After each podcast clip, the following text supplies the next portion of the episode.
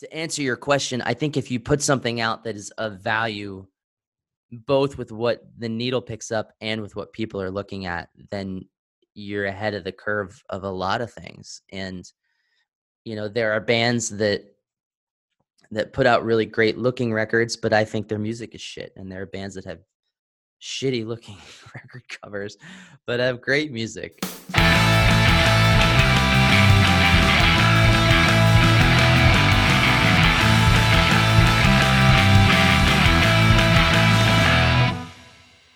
Hey, Jeff, how's it going, man? Going pretty well. How, how are you doing? I'm good. Uh, thanks for coming to the Question the Answers podcast. Uh, so Jeff Berman is also known as Divided Heaven, and you know has been around the scene for quite a long time and released several records. Actually, just recently, actually yesterday, uh, dropped a brand new single called "They Poisoned Our Fathers," which is coming out via Smartpunk Records. And uh, yeah, I wanted to bring you on the show and just kind of talk about the new single, um, kind of dig into what's been going on in your world over the last several months. And um, yeah, man, I mean, ultimately, just kind of get a vibe for what Divided Heaven's all about. So, you know, yeah, tell me a for little having bit about. me. I appreciate it. Yeah, of course. Um, tell me a little bit about this new single that you've got. And um, you know, I, it looks like you have a collaboration with Lydia Loveless on this, right? Yeah, very fortunate to have Lydia sing on this song. I'm a big fan of her music. We played a show to about six people in Chapel Hill, North Carolina, a couple years ago, and she was there. And it was, uh, I always, I had loved her records for a number of years, but I had never seen her live, and I never knew what she looked like, which isn't really a significant factor, except for when, you know, her her partner's buying a record from us at the merch table and she's standing next to him and I have no idea who it is until somebody fills me in and I proceed to go up to her and totally fanboy out and try to like play it cool. So uh, that nice kind of happenstance turned into uh, you know enough of like a friendly correspondence that I, I felt confident and, and enough to ask her and she was kind enough to do it. They poisoned our fathers is a song that I wrote about this recurring conversation that I've been having while touring during the Trump years. And I'm sure that you've experienced as, as well, Andy, where everybody has a Trumper in their family, if if not multiple. And you know, as we're waiting to load into shows or we're at the shows and we're just commiserating, you know, we say, I, I can't believe my father voted for Trump, or I can't believe this, or I can't believe my cousin or my brother is a Trump supporter. Like, what the fuck? I just, or I thought I knew this friend of mine, and it turns out he's a, a Trump, supporter, you know, and uh, I think like-minded, tolerant people were really taken aback that people that they knew and loved were in fact Trump supporters, and it really kind of hit home with me with my wife. She had a big blow up with her dad on the telephone. And it, it was hard, you know, and she was kind of pleading with him, like, you know, you don't understand. Like, your vote, you're making the choice as an adult. I can respect that. But your vote for such a vile person and just a fucking con man like Trump is really stings. You know, like I'm your fucking daughter. And like, you know, uh, she cited other examples about, you know, our nieces and nephews who are not, you know, entirely white. They're they're mixed, you know, they're Puerto Rican and um you know, it's we're an American family. Fuck it. I mean, that's that's we're proud of it and it's great. And that's the tapestry of what helps make where we live really unique in the United States. And I think Trump just shits all over that. And when you have people in your family that support him, it's not the easiest thing in the world to to actually converse and confront about it. It's really easy to go on social media and complain about it or post about things or or shine a spotlight on the atrocities that are that are happening. And all of that is important. I'm not taking anything away from it, but with this song they poisoned our fathers i tried to add a very stark very deep very brutal personal tone to what we are looking at and facing on a national level if that makes sense. Yeah no uh, um absolutely and you know you touch on something that i think is really uh, a, a very huge important thing for all of us to recognize in that there's like this generational thing that happens i think eh, you know it happens over and over and over and over again where you know as you know people who are like i, I don't know how old you are like i'm 42 So I'm 38, so yeah, so- more or less the same. yeah so we're approximately around the same you know age group uh per se but you know like my dad who's passed on um you know i i'm guessing here but i think that he probably would have voted for trump and that would have just made me so mad you know? And you know just thinking to myself jesus dude like my dad was a, my dad was not a, an unintelligent guy. Like he was a very smart guy. And to just think that somebody with any level of like intelligence can just not see through that fucker you know? Yeah, have you ever been to he, yeah, have you ever been to Times man. Square? i'm sorry Have you ever been to Times Square? I'm sorry to interrupt you. uh, no i have yeah Yeah, so if you've been to Times Square, and you guys have probably played elsewhere in the city, where you get a sense of real New York, a, a slice of life, you know. But you go to Times Square and you think like, this is horseshit. This is like the worst place on earth. But it's filled with people who were mes- mesmerized by the Naked Cowboy or by the Bubba Gump Shrimp Company restaurant or, you know, the MTV building. Like, and and I'm, I'm not knocking those places or those street performers, but like, there's a reason why those people are able to do that there because it's people from elsewhere that come to New York that go and experience all of that and they're really impressed by it. So I, I think, you know, and, and my sympathies for you for your father uh, passing on. Um, but I, to your to your point about the kind of generational divide, um, thankfully my father is not a Trump supporter, and I had to call him last week and say I have this song coming out. It's it's kind of purposefully offensive and really vulgar and it's called they poisoned our fathers and it's about all this but it's not about you and he was like well I- you know i didn't vote for him and i need you to know that and i was like i, I got it. It's not about you but i just I, I needed to kind of clarify that but i think like there's a lot of people who are just like fooled by this like con man who they you know it's the equivalent of going to times square and being impressed by somebody who's dressed up as Michael Jackson when clearly it's not Michael Jackson. It's a dude who lives in Queens. Like more power to that Michael Jackson impersonator. And I'm not saying inherently that they're a con, but they're a gimmick. And Trump is a gimmick. His brand is a gimmick. His fortune, we've now found out, is a gimmick. It's all a gimmick is a nice way of saying it's all fucking bullshit. So for Right. people to have uh, taken the bait in 2016 for whatever reason, um, I take issue and offense to that because I'm a hyper liberal, very sensitive person. Um, four years later, I don't see an excuse for it at all. right Um, and I wanted this song to represent that.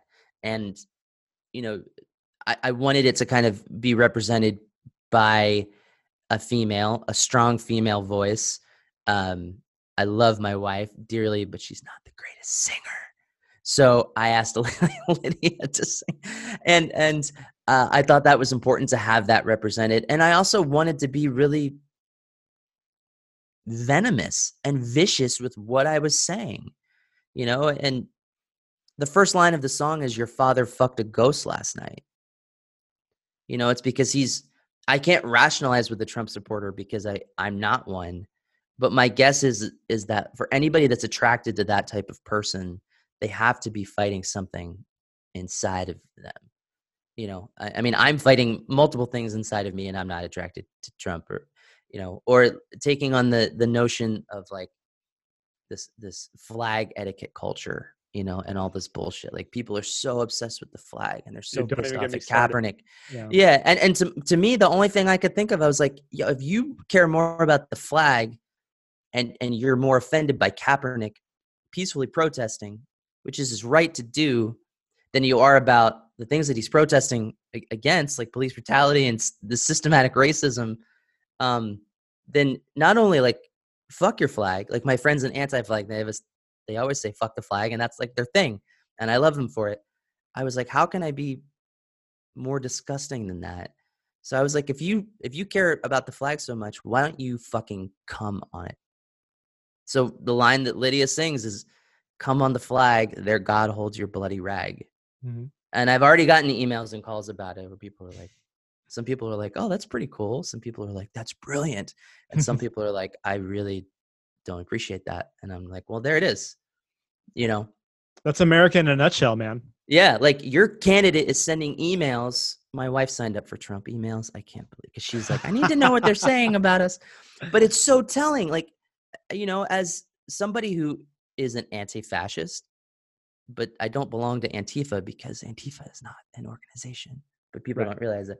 But as someone who is an Don't tell 'em now. anti-fascist, Yeah. yeah, and someone who is a Democrat and someone who gets healthcare through the Affordable Care Act, I've been called the enemy in these emails from the Trump campaign and from Trump himself in his speeches. I've been called uh, a, a loser.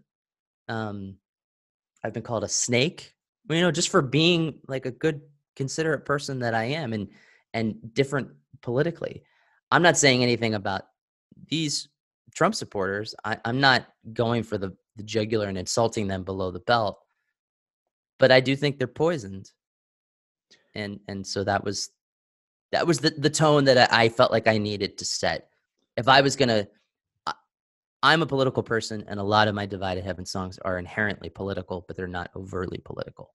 If I was going to put my political foot forward, I needed it to be borderline disgusting because I felt like that's what I need to fight with. If if if you're going to support this guy who openly mocks the disabled and the handicapped and calls women disgusting names, then yeah. Ejaculate on your flag. And, and then when you're upset about that, then maybe you can come to the table and we can have a conversation. This country has certainly lost its way in a lot of ways, man.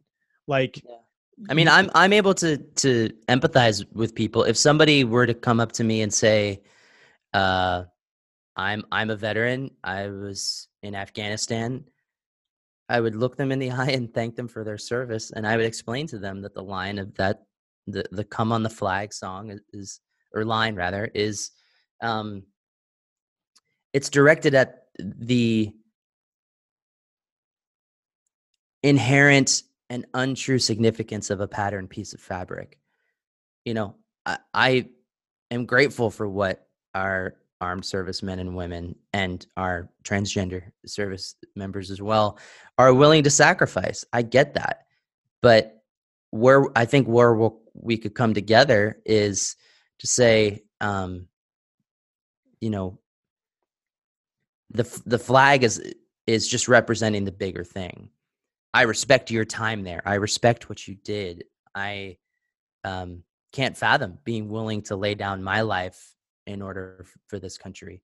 But that doesn't make you more patriotic than No. me. That's all. That's all bullshit. You know, if someone were to say, "Well, my grandfather, you know, fought in this, and this represents this for me, and the flag represents this for my family," I would say, "No, your grandfather represents that for your family, and your grandfather should be honored. But we don't need to honor him with a, a flag or a star spangled banner before every football game or wrestling match or, or whatever you can honor him by living a good life and setting a good example you you know i wanted to be offensive but i i, I have to be clear with people too that like i'm i'm not a nihilist uh, i'm not a fascist i'm not an anarchist uh, you know i'm a rational person that believes in what's right and, and what's wrong. And i think and I- that the, the patriotic uh, monopoly of the flag is is dead wrong.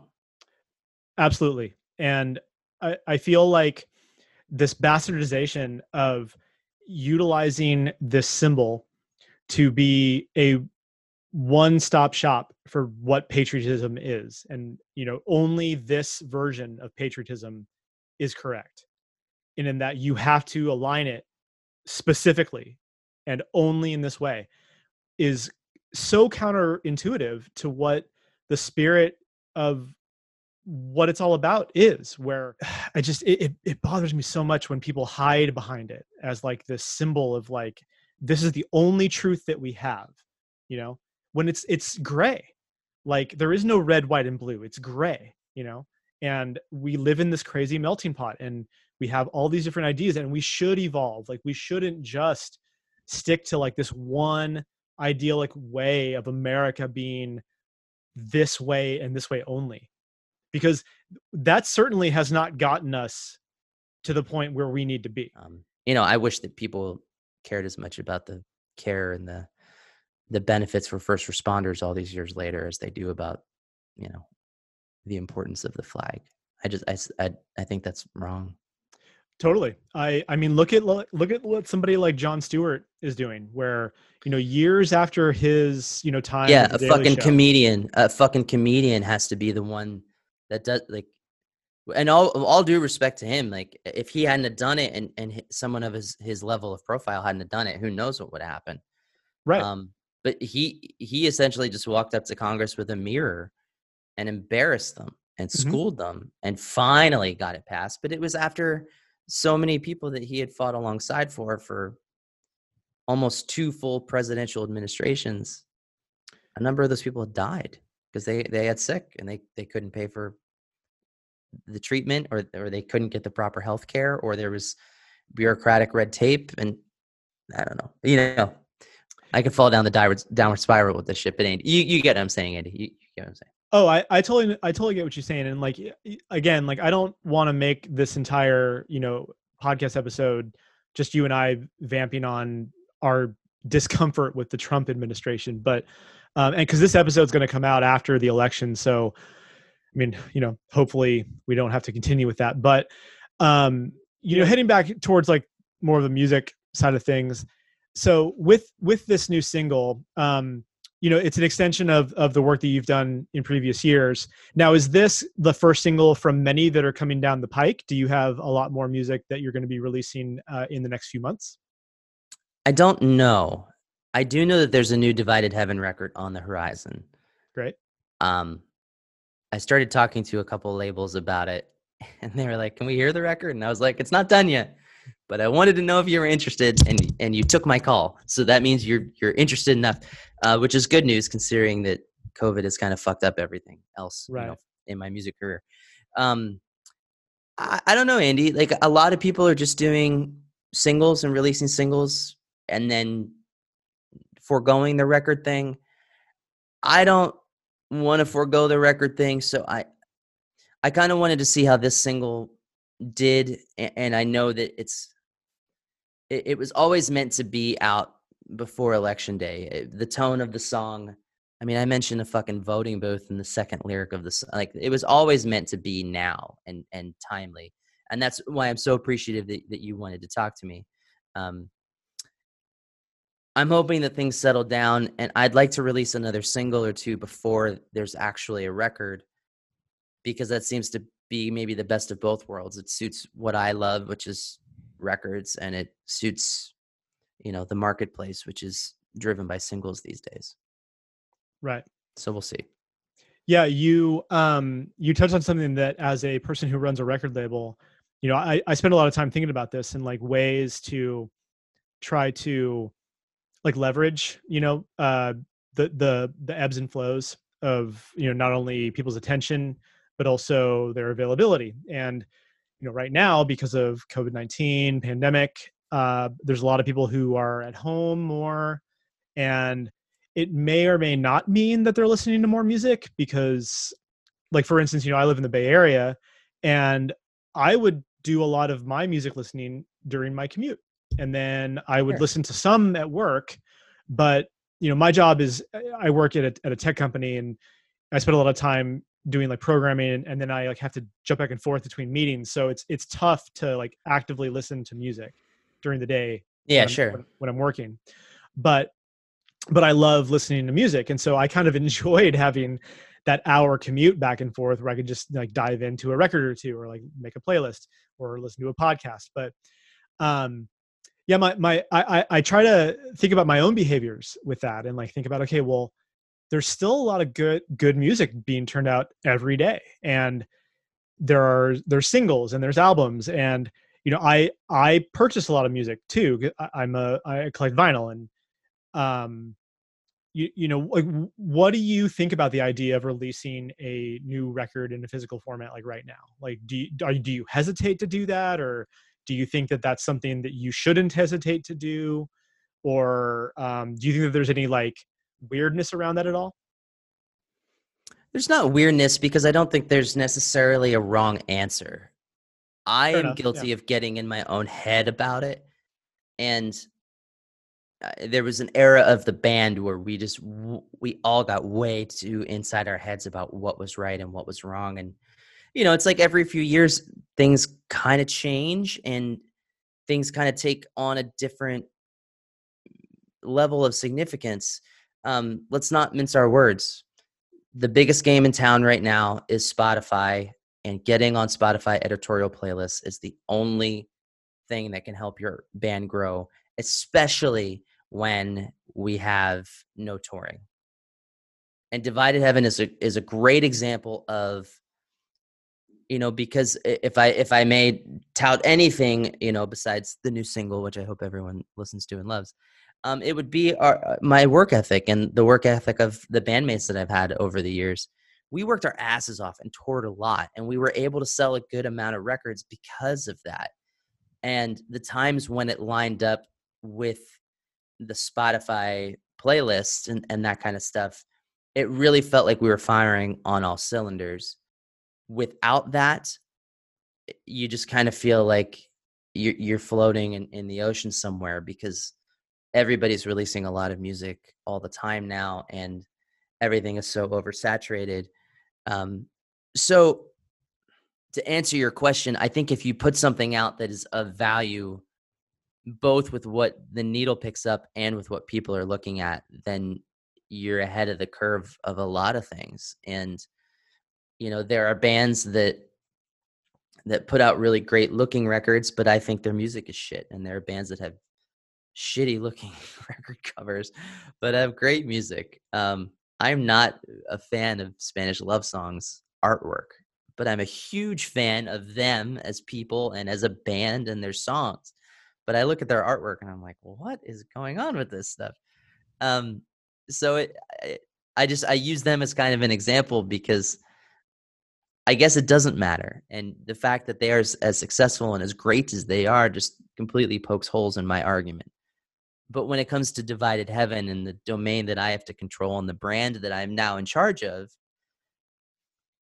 I do have to think about it, and sometimes I second guess it, and sometimes I quadruple guess it, and then, you know, like in 2017, we released a seven song, uh, I'm sorry, a six song CD EP. In 2017, we toured nationally on a CD EP. Such a dumb idea. That was so stupid.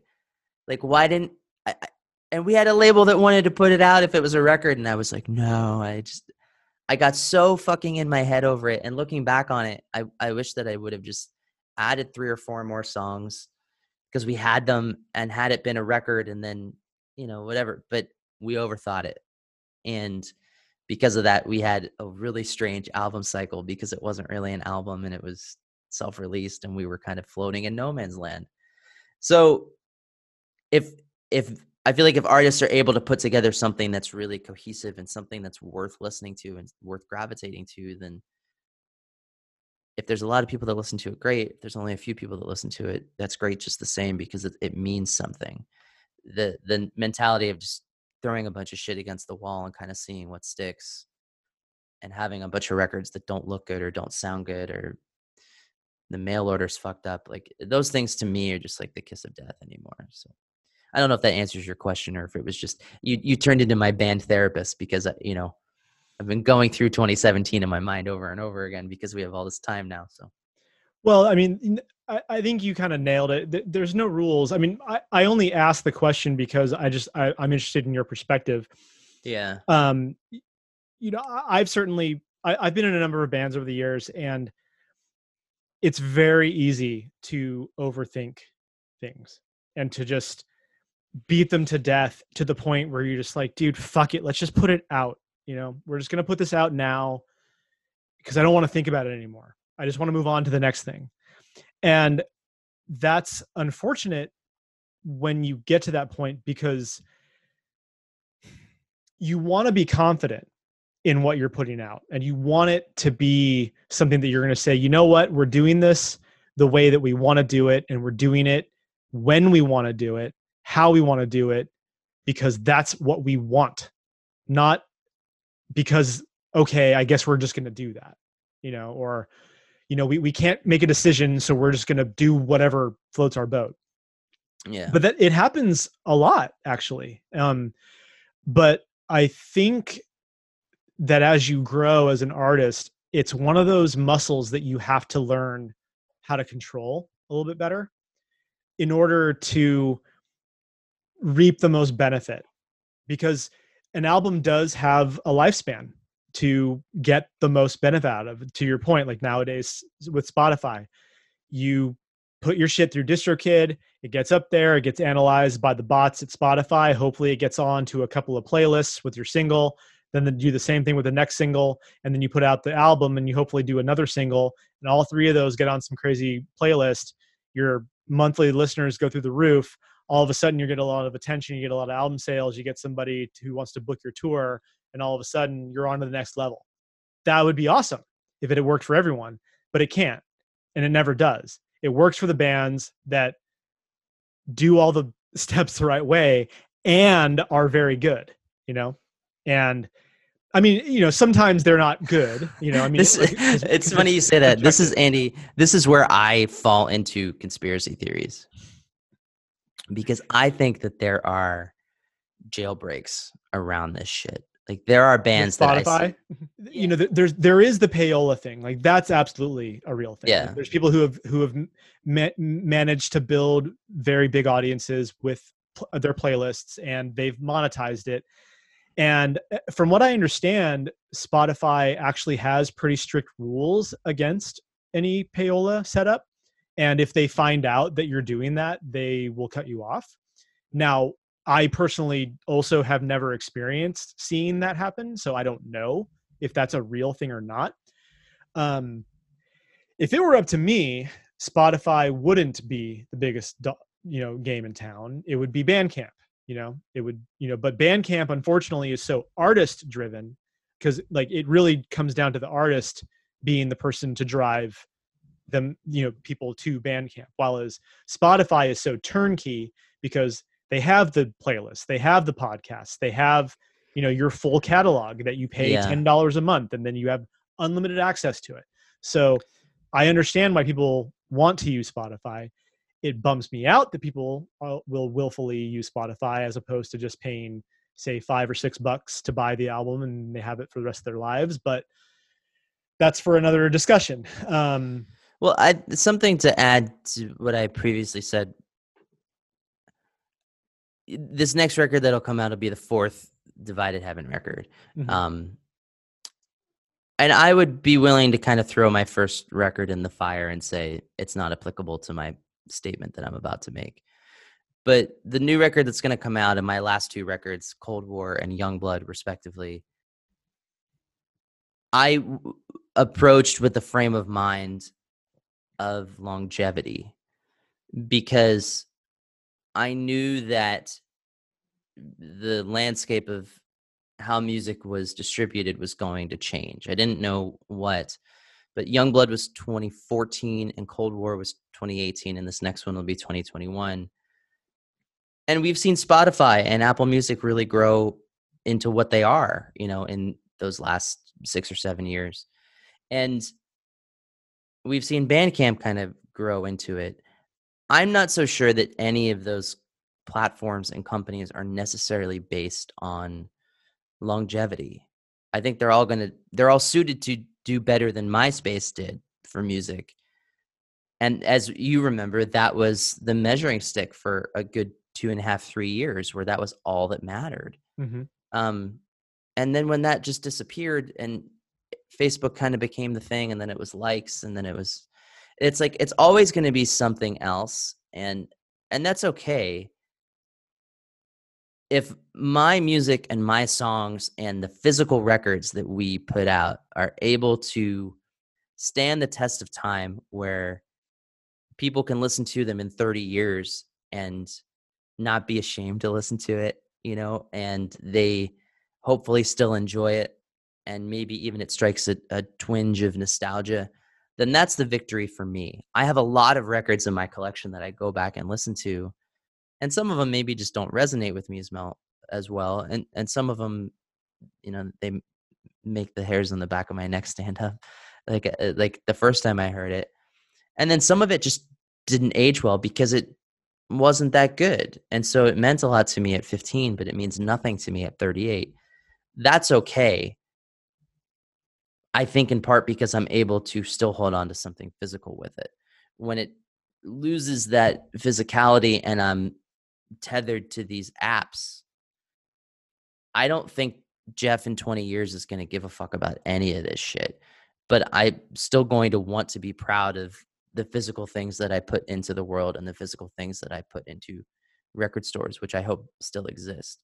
So that's that's the side that I err on. That that's the direction that I want to go.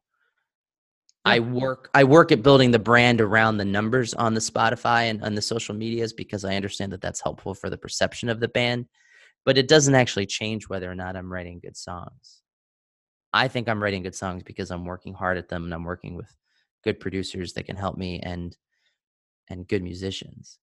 So that that's the most important thing for me.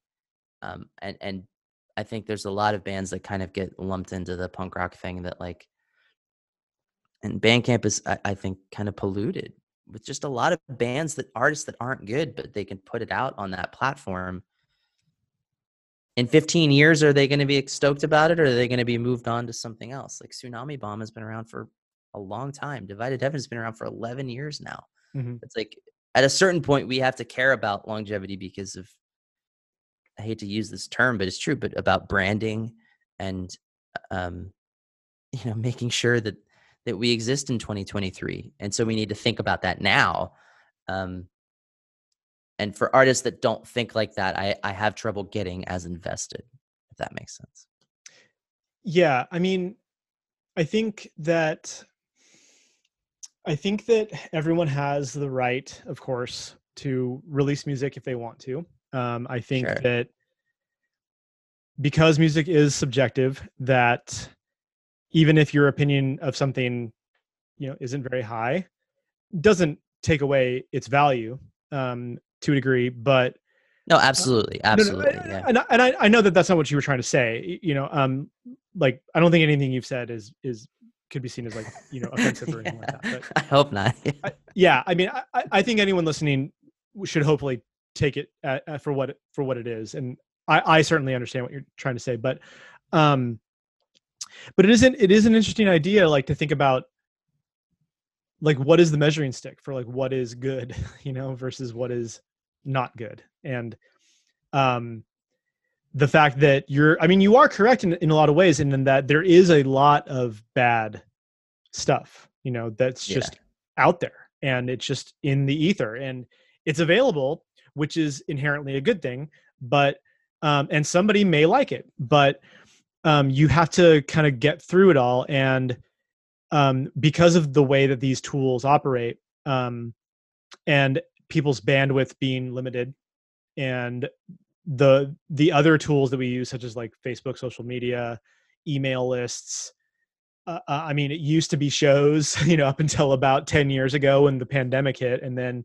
um you, you know you just you had to fight through all that white noise to get the attention and then eventually you hopefully build an, enough of a following to where it just sustains itself. But it, it is I, I don't even necessarily know if it's harder now but it's still hard you know to to to really be an artist that can do that and and really make it work um and in an authentic way you know like without necessarily having to rely on your friend who works at Spotify or rely on your friend who works at Facebook, you know, for those yeah. little cheat codes, you know? Yeah. I, I would say that I think it's a lot harder now. And I, am not painting myself with that brush to be woe is me about it. Like, sure. Yeah. It, it's, it's fine. And if my time, you know, ends after this record or before this record, then, you know, I stand by everything that I've, I've done. But I don't know, man there's a reason why the same, you know, six or seven bands, you know, uh, how do I say that? There's a reason why the same six or seven punk bands headlined punk rock bowling, you know, all these years. It's kind of like they have a rotating thing, like every other year they're doing it. and it was like that on the Warped Tour for a long time until all of these screamo uh, bands came up. And but then as soon as they came up, it seemed like a lot of them fizzled away. Um, and and it's I think it's because like I don't know for for some for punk rock, it's something that's that's so built on nostalgia. It really didn't have longevity in mind, um, and so I would love to live in a world where the Menzingers are as big as Rancid. I'd love to live in a world where the Menzingers are bigger than Rancid because I think they're a better band than Rancid. But I I fear that they're not going to get to that level. So when it's reaches a point where like the Rancids can't be playing anymore, and, and I'm I'm using these bands as arbitrary examples. You know? Totally, yeah. Um, you know, like a band like the Menzingers are just as important to me, or a band like the the Lawrence Arms. Um, those bands aren't as popular. I don't think those bands can carry the weight and be, you know, the headliners of these festivals that need to sell, you know, 15,000 tickets or something. Prove me wrong. You know, I, I, hope I'm wrong because I don't want things like that to disappear. But like, you know, like NOFX are, are a great band and they've been doing it for so long and they've done so much for so many smaller bands, but it's maybe with the exception of Rise Against or Against Me, there aren't. It doesn't seem like there's enough bands of this of the next generation that like were able to make it to that level. And so when you look at the the genre, like you know, you can be immersed in the punk rock subculture and not give two shits about NOFX and, and be fine because there's so much good music out there. But I, I worry about the longevity of the music because I think at a certain point it does kind of revolve around some of the elder statesmen doing stuff that's important and there doesn't seem to be a whole lot of those bigger bands that can really do that. I, I, don't know. Maybe that's maybe that's a stupid way of looking at it now that I think about it. But I, I don't know. It, it's something that I, uh, my friends and I talk about all the time when when we go to those festivals. It's like, well, like we'd love to see a Red City Radio become that big or somebody like that, but it just it's not a knock on them at all. It just doesn't look like it's in the cards for it to happen. Like they're just kind of like they've a lot of these bands have kind of like hit a glass ceiling and they can't break through like a lot of these other bands did. And maybe I'm full shit and it doesn't have anything to do with the longevity of the of the subculture or anything like that. I don't know. Yeah, I mean, you know, I, I think that there is something to be said about like the cards being stacked against you know you if you're like a smaller mid-level band eh, with respect to how it differs for like a band like say rancid you know or a band yeah. like NOFX where you know like automatically if NOFX comes out with like a new single it's gonna be on like every playlist it's gonna be in like every new news outlet it's gonna be getting a lot of attention and it's not that they don't deserve it um it doesn't mean it's any good you know um I mean, I you know, I, I'm I'm just again, I'm I'm just using them as like an arbitrary name. It could be Rancid, it could be Social Distortion, it could be Fear, it could be any band. But, um, you know, I I I think that for a band like say Red Red City Radio or the Menzingers, who have built a, a pretty substantial following for themselves and who do get a lot of accolades, and like I see praise being thrown at those like those two bands in particular. I see a lot of praise being thrown to them quite a lot actually and yeah. um like one well of the things deserved too well deserved oh well sure yeah and um yeah. you know i i think that one of the things that that i try to constantly be reminding myself of and that i talk to other bands about is understanding that the measure of success is a very fluid thing and that it's not always going to be set to the same you know level yeah. um I mean, I I don't necessarily think that we are going to see a lot of rancids, you know, or NOFX.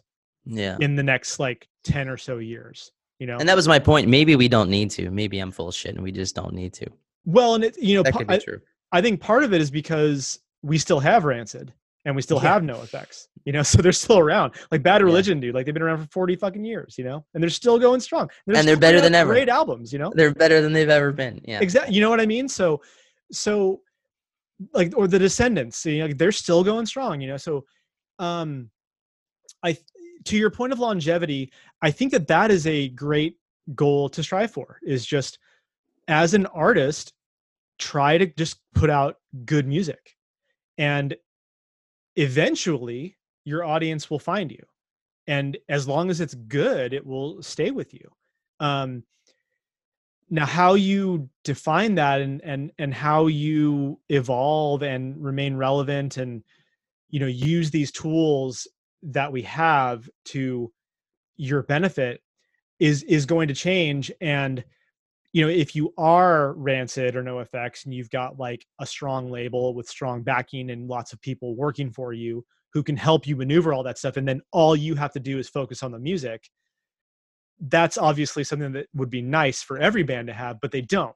So they have to you know not only be their own manager and be their own label and be their own pr person and be their own booking agent but they've also got to write the music and then they've got to perform yeah. it and then they've got to sleep and they got to work and they have a family and that is not for everyone you know and to be able to continually put out good music and good art um, that that resonates with people um, is already a challenge but then when you mix all that other stuff in there it just becomes almost impossible you know and so for the for the bands like red city radio and the menzingers to have gotten to where they currently are i'd say that's a pretty significant amount of of a win you know?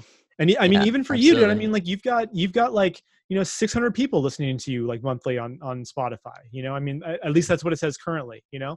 And i mean shit dude that's a lot like that's Yeah, but, you know the thing, but the thing is, it's such a mind fuck because at one point it was sixty thousand, and then it was twenty thousand for months, and then it was seven thousand for months, and then it was like well sure once that last playlist dropped off, it was just like I'm in triple digits now, and I'm grateful for those six hundred people. Don't get me wrong, Yeah. Um, but it's just like, how did that?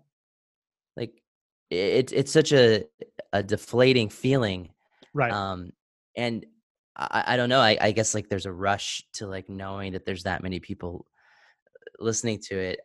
I, I don't know I, I another thing too is i think that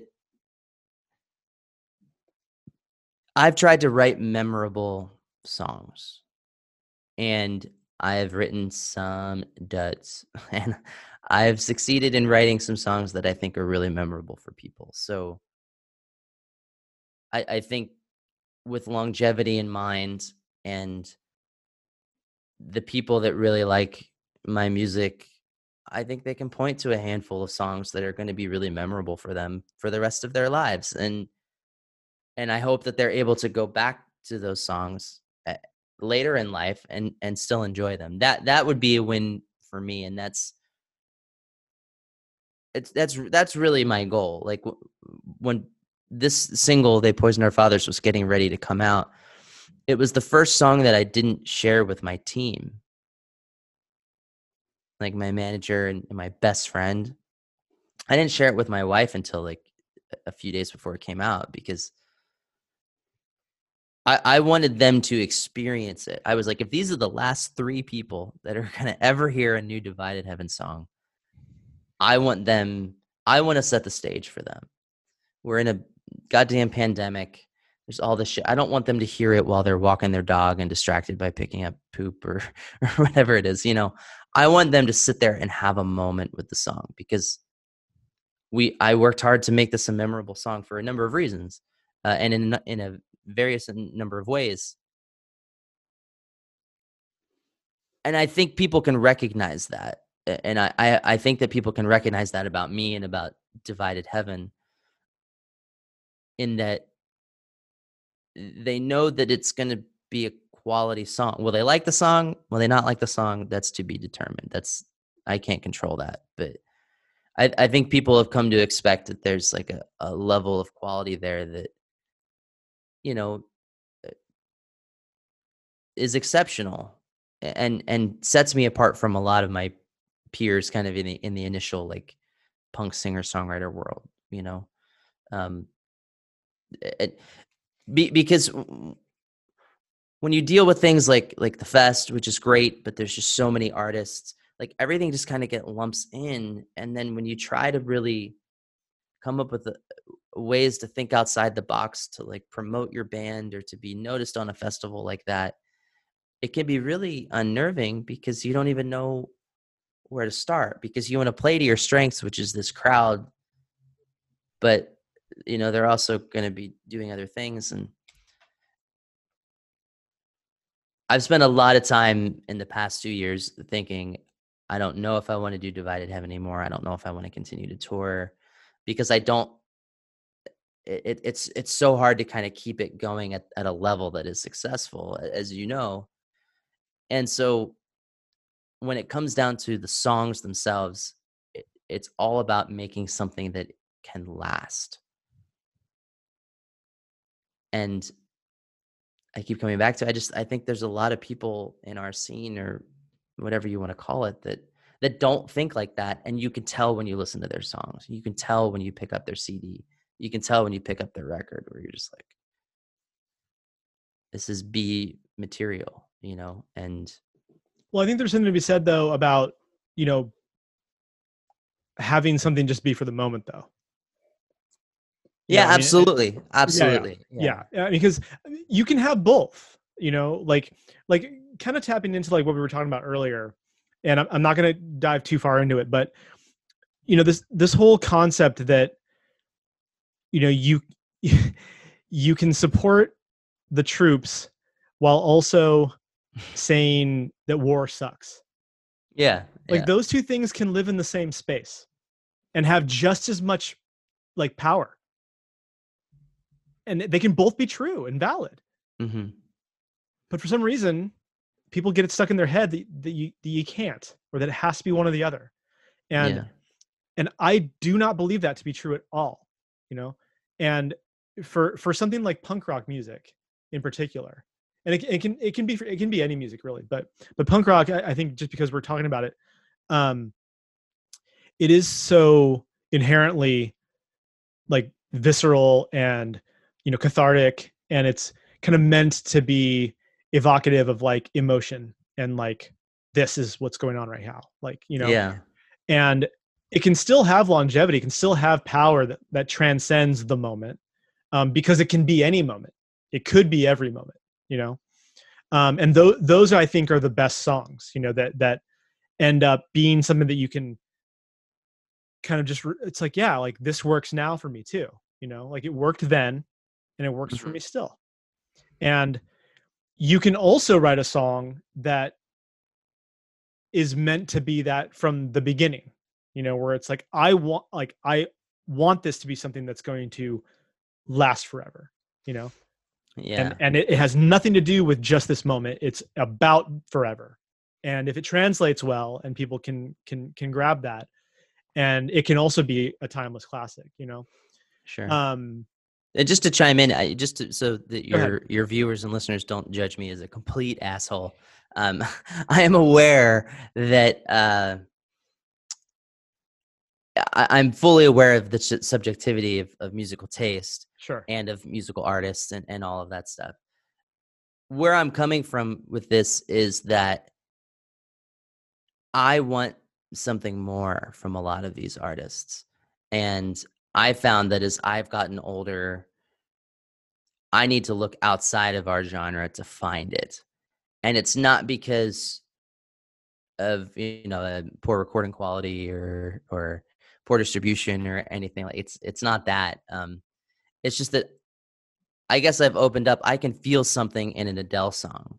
I can feel something in a um in a jason isbell song at in my 30s that i probably couldn't feel at 18 but i don't feel the same things in the songs that i felt them in, in eight, at 18 as i do in 38 so it's part of my musical evolution but I'm a fucking punk rocker.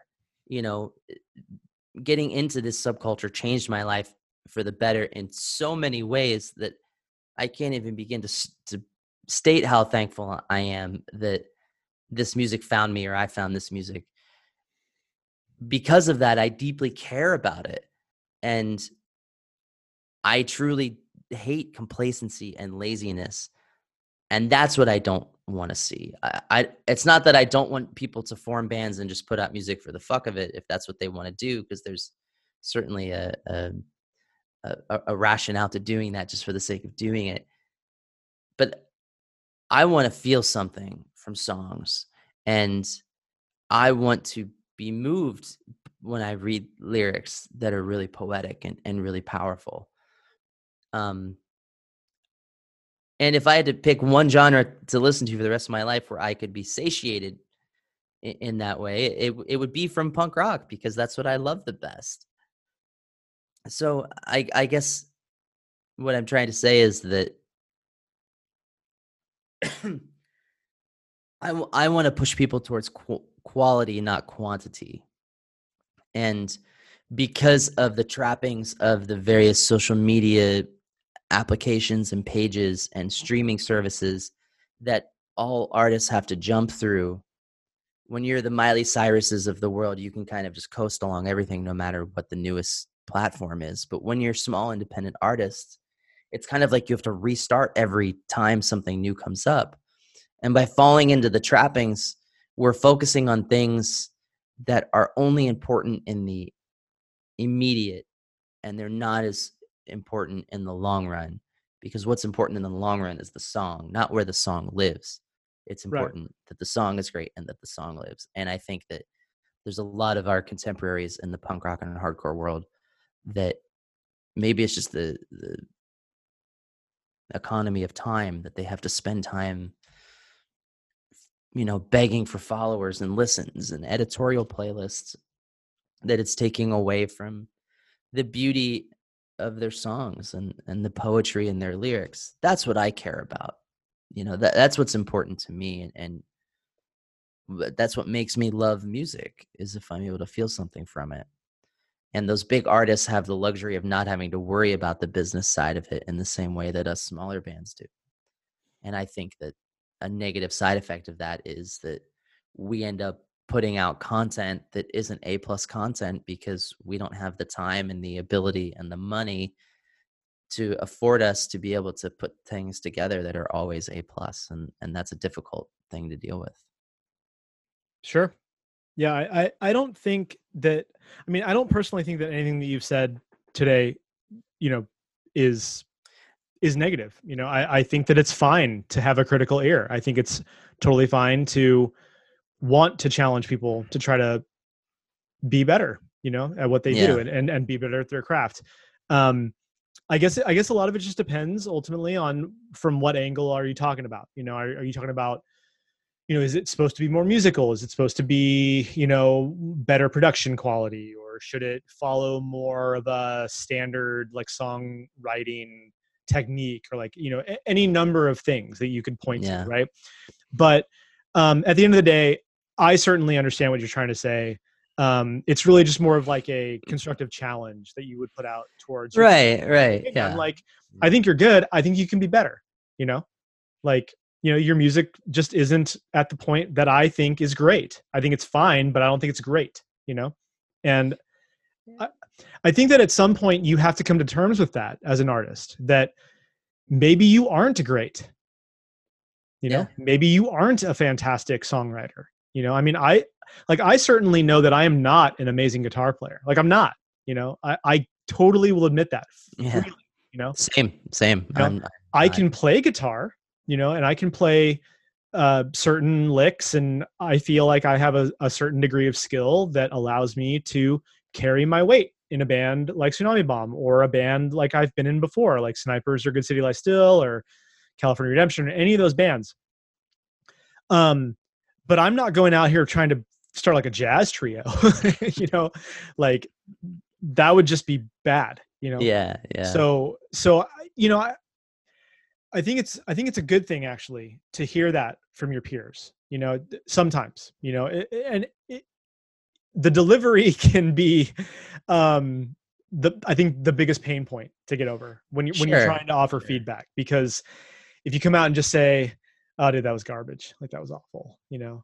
Then, yeah, and and I've n- I've not I'm not doing that. no, of course, of course at not. all. You know? yeah. yeah, of course not, because that's just that's just that's hurtful, you know. But you know if, if somebody asks you for your honest opinion and feedback i mean if if that's what they want and you can do it in a construct in a constructive manner that gives actual constructive feedback, then it shouldn't hurt their feelings. It should make them feel like, okay, like I trust you and I'm to take that to heart and try to maybe incorporate that, you know, or they don't have to, you know, if they don't want yeah, and, and a lot of it, Andy, is, is also on me, and I, I recognize that. I mean, I can look Yeah. at something and, and think, uh, you know, I don't like it for whatever reason, or I like it for whatever reason. But like, if I get a sense that it's not built around the idea of longevity, or an artist is not built, to, that's like that's me making the choice. That doesn't mean that it's not good Right. or it's not great. You know, it, that's just me making the choice. You know, like I, I don't know if you're like this, but when it comes to, I love discovering new bands and and really falling hard for new bands. Mhm. You know, I'm I'm a I'm a married guy now, so I'm not falling for new girls, uh, which is you know which is great because it helps me free up my mind to, you know, be a family man and and love as much music as I can. But when I fall for a new band, especially if it's a band that like I didn't get around to listening to them, it kind of happened with the Flatliners for me. Mm. Like I knew them for like five years, and I think I even played with them at one point. And then like just on tour, middle of nowhere in France, I put on Monumental, and it was just like, oh, this is a very good band Mhm. and and I was able to feast on their catalog. And now with each new record, it's like I, I love that about it. Um, and so I'm always I'm always fiending for it. And I guess when I come across artists that you know they don't satisfy me in the same way, I'm not as quick to give them a second chance, and maybe I should. You know. Well, I think that's okay too. Like, I, I I think it's important to keep an open mind, and to at least listen to artists. Um, but it's it's your opinion. You know, you ultimately can decide for yourself. I think this is good. I think this is bad. You know, and Yeah. if if if if if more bands like the Flatliners, you know, kind of are more like a slow burn, then that's just the way it is. Um, you know, quick quick question um, as we kind of move into the next segment, if you don't mind. What was the last band? I mean, you mentioned the Flatliners, but like, what's the last band like you just really dove like hit into like full stop? You're like, holy shit, this is fucking incredible. Like, Oh, I, I should clarify that Flatliners moment in France happened in 2011 or 2012, so it's been a while. okay, Um, but you, recently, Yeah. um, because I can say I can say that for me, I think I think the last band that I just completely was just holy shit moment was uh, IDLES from the UK. Um, when they put out Joy as an act of resistance, and I started hearing that, that's a good record. I was just like, "Oh, dude, this is Yeah. really really good." And I finally got a chance to listen to the whole thing, and it, it was just, dude, this is this is the new shit. Like this is good yeah, yeah. and then their their their latest album is just as good and i'm just like dude these guys are killing it and i saw them live and just fucking that's awesome. That's awesome. incredible dude like best it was the best show that i went to last year yeah Yeah, easily. Yeah. Um, this is going to be a little bit of a cop out answer, but again, for whatever reason, I didn't, I didn't pay attention to the Lydia as like a brand. Hmm. Like I just didn't know what she fucking looked like. I just I didn't know what songs were on what records. I just knew a bunch of songs of hers that I loved. So once I met her and I was able to kind of go back and through her discography and kind of uh, listen to her music in a uh, categorical way and not such an abstract way, whether it was on playlists or you know people sending me a song here and there. I really fell in love with her music quite a lot. There's another female singer songwriter named Sara Watkins who used yeah. to be Mhm. in um, uh, Nickel Nickel Bridge, um, not Nickelback, obviously, but uh, yeah, she was. She's kind of been in the folk scene for a long time. Her last record just melted me in my chair, and it out of nowhere. I heard her on Wait Wait Don't Tell Me Not No. I heard her on um, uh, God, what the fuck is that NPR show? Whatever. Oh I- tiny she desk was- or music from the tiny desk or something like that no, it was uh uh it used to be called Lake Winnebago. or Winne- oh, what the fuck? It used to be called Prairie Home Companion, and then that guy came out that he touched all those people inappropriately, so they changed the name. Oh shit! Uh, I, didn't, I didn't hear about that. I don't know about. that. anyway, yeah, it was the old host. Anyway, but so yeah, Sara Watkins. Um, uh, I was late to the Jason Isbell train, but I, I I really like his records, and he is he is you know four or five records. So by the time I came around to him, he had a lot to dive into. Um, God, now that I'm naming all these people, I'm noticing an alt country kind of uh, tinge. Uh, Creeper, the new Creeper record is great. Uh, it sounds like the Black Parade, but like somehow more dynamic, Hmm. and and like with like a little bit of a spookiness to it, which is really cool. Um, yeah, I'd have to start with those. Okay, nice. Yeah. And what about some uh, what about some artists that you've come across in the last few years that people like may not be aware of, you know, that you would kind of like to give a quick shout out to? That is a good a good question. Um again, I, I don't want this to be a cop out and, and I hope this doesn't come across as too obscure because I honestly hope these bands are known. Um uh, you know, I'm not really sure what the next record in, entails in terms of labels and stuff, but I'm really proud of the Wiretap Records roster. I thought it was, you know, uh, there's there's there's so many bands now. I- I'm behind on catching all, up with all of them, but you know, for that period of time where it was us and and Radar State and Tiny Stills and Get Married and Odd Robot, I just I thought it was like a cool, like a different kind of Southern California vibe, and each band was different. So I give Rob at Wiretap a lot of credit for that. Um, like I said, I- hope people don't find those bands to be too obscure. I hope they've heard of them by now at this point. Um, there's a, a singer songwriter that's now based in Vegas. He he lived in Phoenix for a while. His name is Dane Griffin. Hmm. He used to play in a band called Merit that I did a tour with, and Merit was like extremely popular in Phoenix and Vancouver. and like did okay everywhere else so that tour was like kind of lopsided and but it was fun uh, and Dane is, is doing a solo record that I've been uh, privileged to hear before.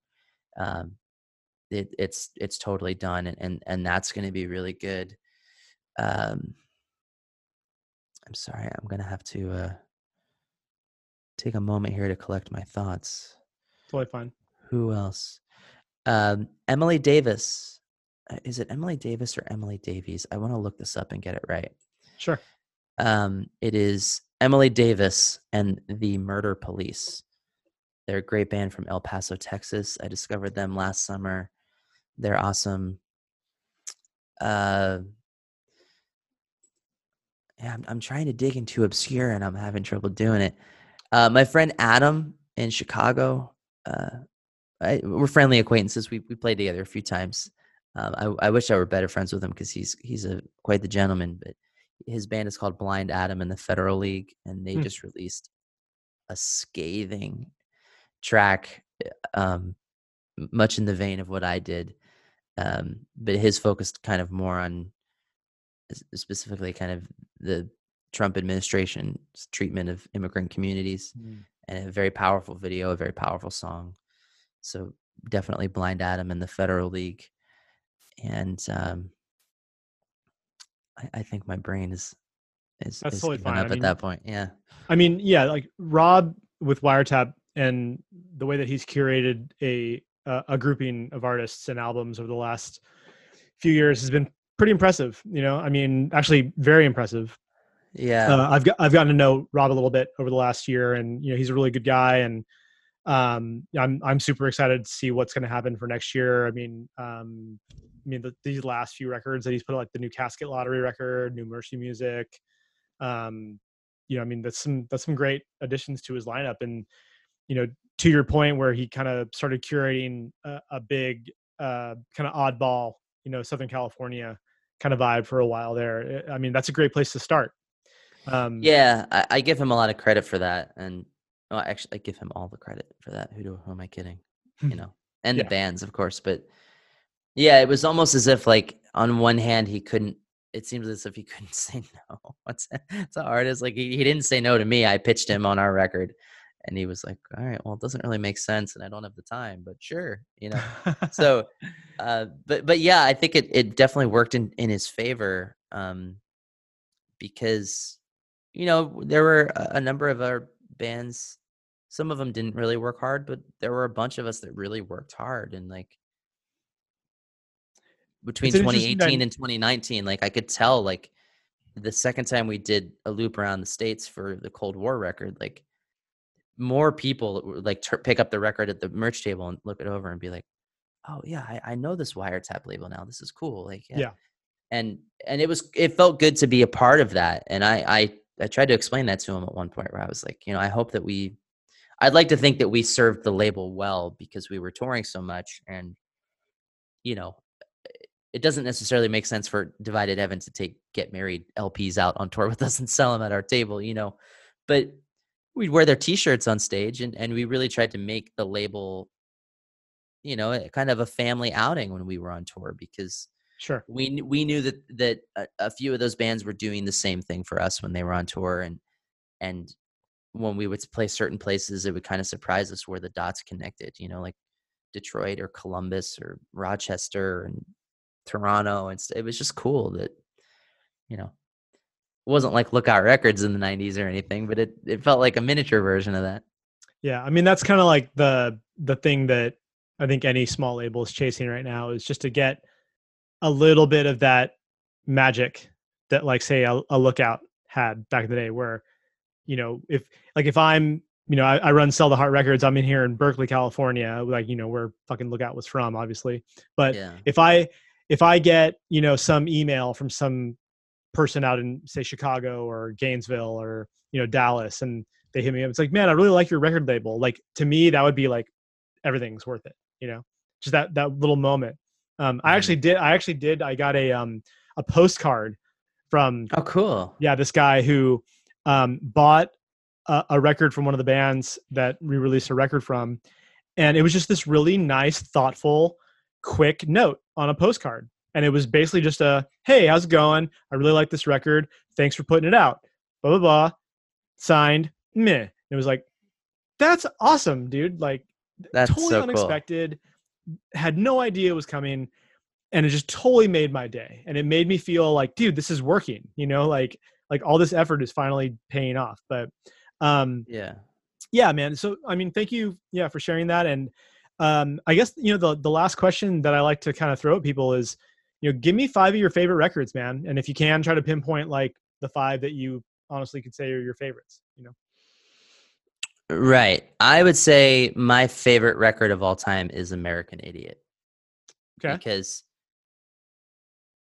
I didn't know the depths of how angry I could get on a political level until I was until that record came out essentially and it kind of framed everything that i was feeling um and then you know the the yang to the yin of that record so to speak are these beautiful poetic pop love songs like what's her name and extraordinary girl. So that record can pull on my heartstrings and simultaneously get me amped up and it was kind of the record that i always wanted green day to make and in a lot of ways it was a simple transition from being a three chord punk band to a four chord punk band and having one of those chords be a minor chord and it was like oh my god this new band heaven forbid heaven forbid but but i thought that that was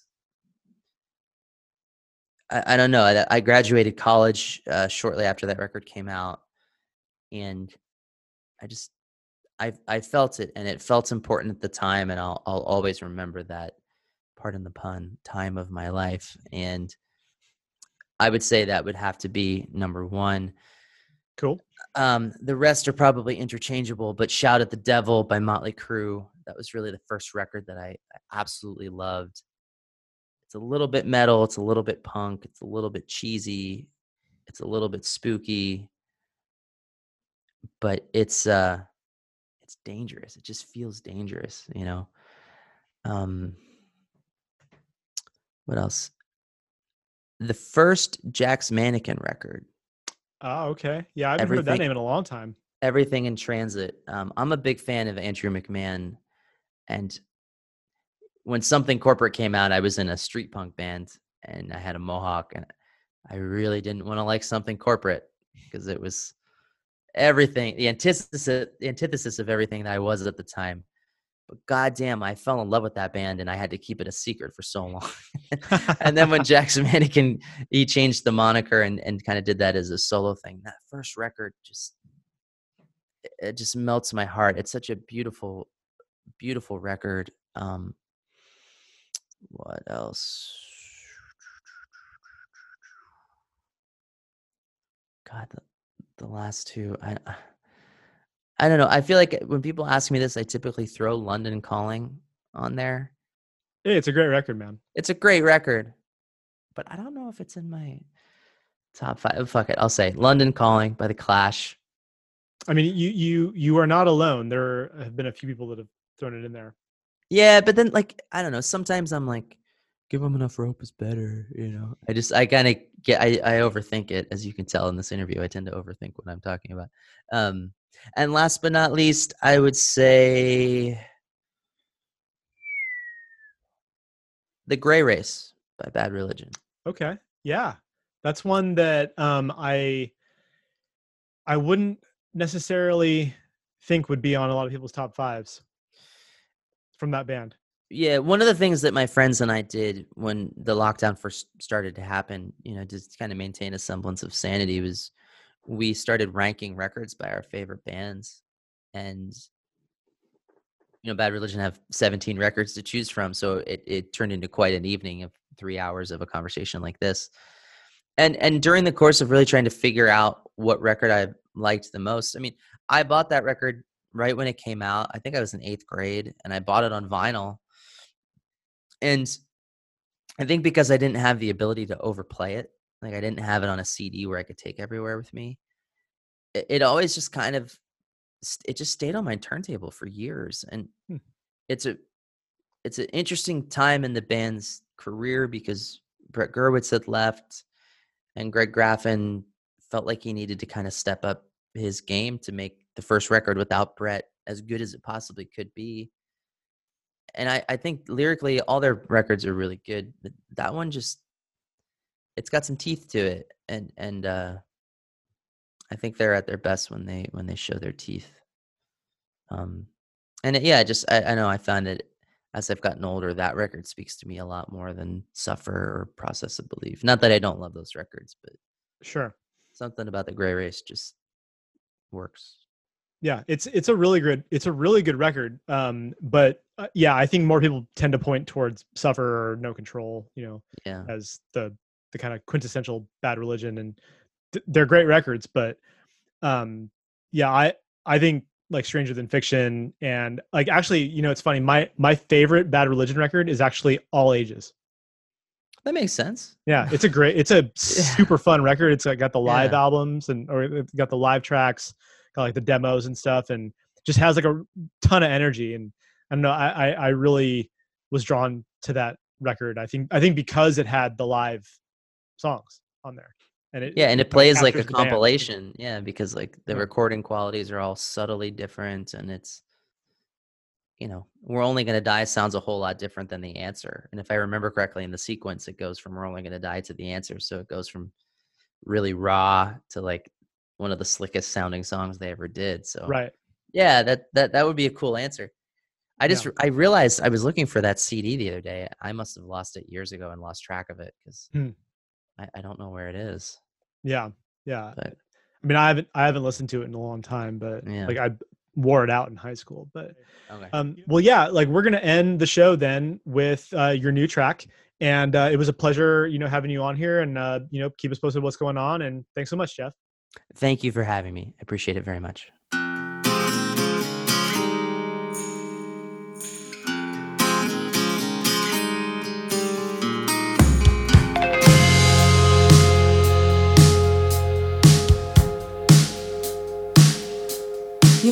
I fucked a ghost last night.